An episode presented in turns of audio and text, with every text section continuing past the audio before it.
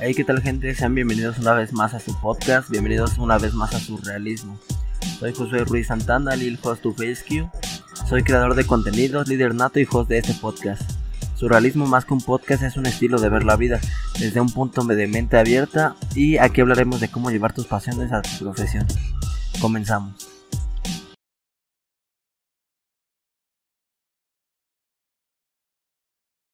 Hey, ¿qué tal gente? Sean bienvenidos una vez más a Surrealismo. Gracias por acompañarme en el segundo episodio de mi show en podcast.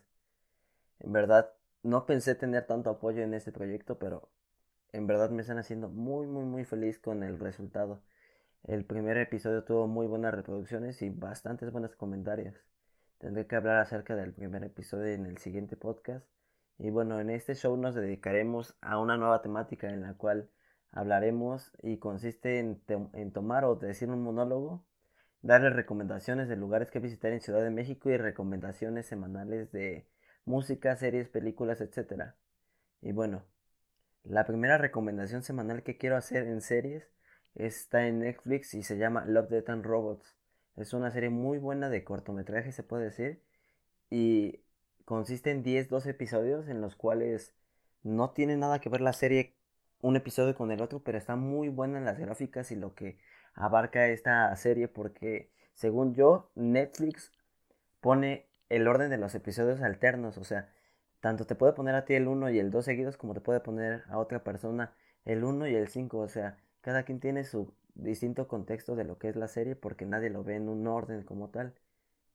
En películas no tengo recomendaciones porque no me gusta ver películas, amigos. En música sí, sí tengo una gran variedad. Les recomiendo mucho el nuevo, el nuevo álbum de Eminem. Es bastante bueno y pues estaría muy cool que pasaran a darse una vuelta y escuchar el, el nuevo álbum de Eminem.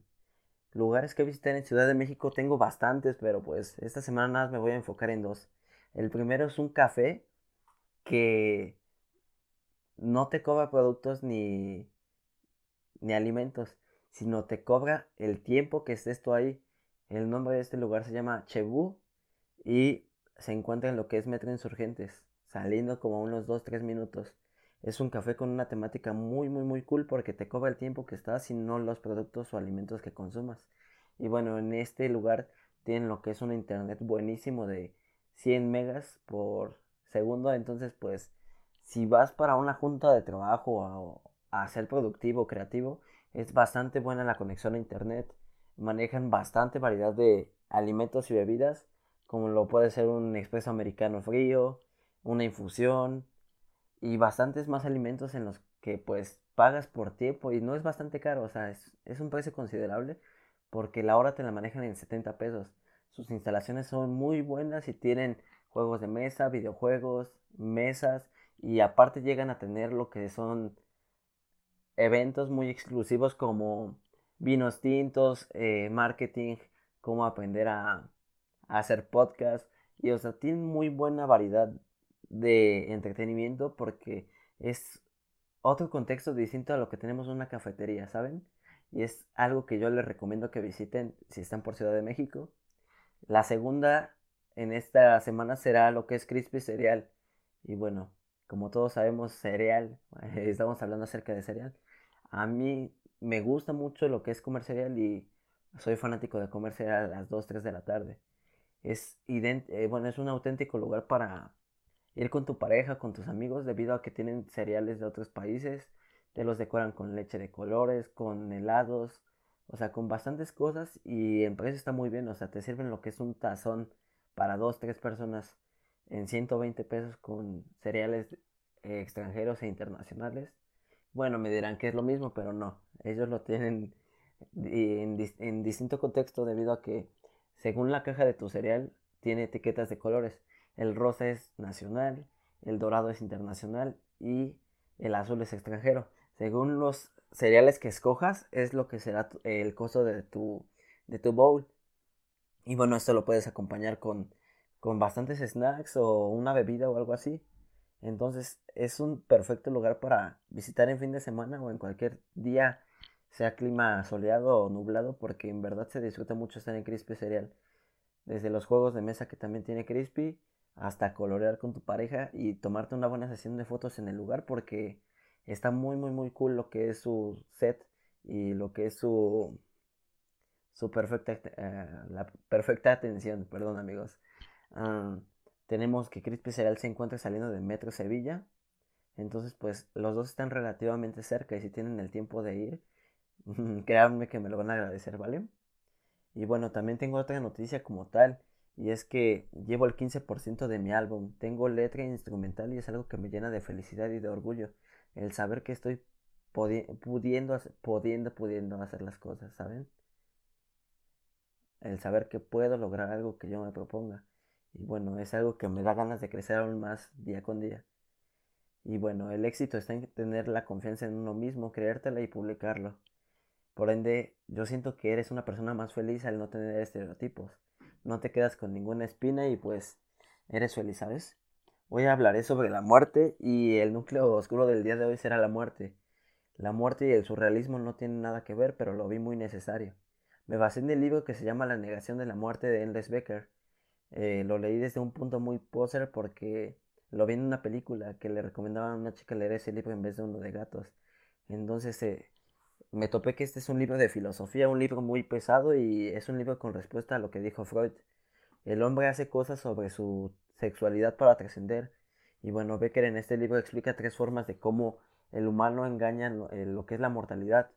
Y porque la mortalidad al saber que vamos a morir nos puede llevar a ser incompetentes y perder la realidad. La primera de estas es la religión, la cual habla acerca de hacer buenas acciones y por ende seguir una narrativa de forma de vida, ¿saben? O sea, no sé si ustedes han estado en una religión o familiarizado a lo que es esto, que explica que tienes que seguir pasos a pie de la letra y ser una buena persona.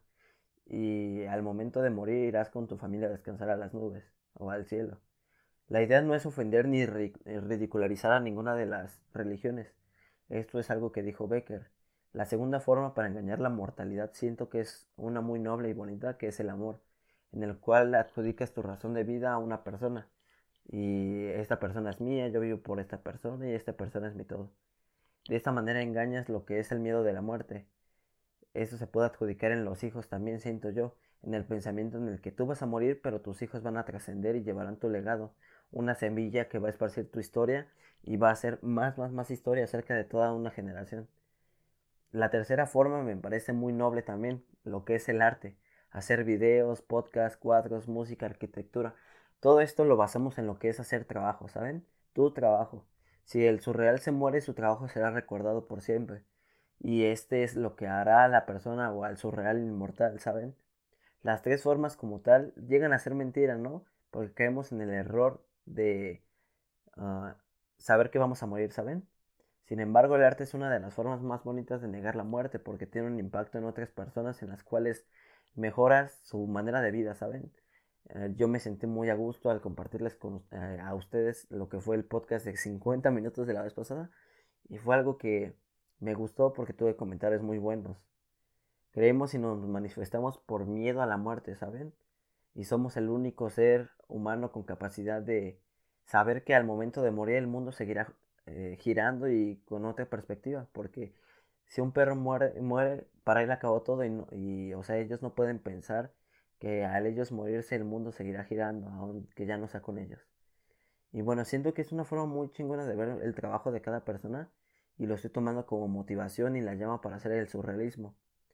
Una vida sin explorar no merece ser vivida. Lo único, lo irónico de este libro es que el autor lo escribió en su lecho de muerte y escribió cómo iba a ser olvidado, ¿saben? Sin embargo, ese libro hoy en día es por lo que la gente lo recuerda y aquí nos demuestra lo que es el surrealismo en la vida diaria. Y bueno amiguitos, espero que les haya gustado, espero ser de gran ayuda en su conocimiento día a día. Si les gustó mi podcast y quieren saber más de mí, les dejo mis redes sociales en la descripción. Me gusta mucho compartir mi interior por este medio de podcast y saber que tengo un apoyo de ustedes es algo muy bonito para mí. Compartan este podcast si les gustó y taguenme en las redes sociales para darles follow. Échense una vuelta a mi Instagram para echarse un clavado más a detalle a lo que es el tema de la muerte y muchos otros. Voy a ver todas las reproducciones en las redes sociales y regalaré un libro al azar esta semana. Les mando un abrazo muy fuerte y hasta luego.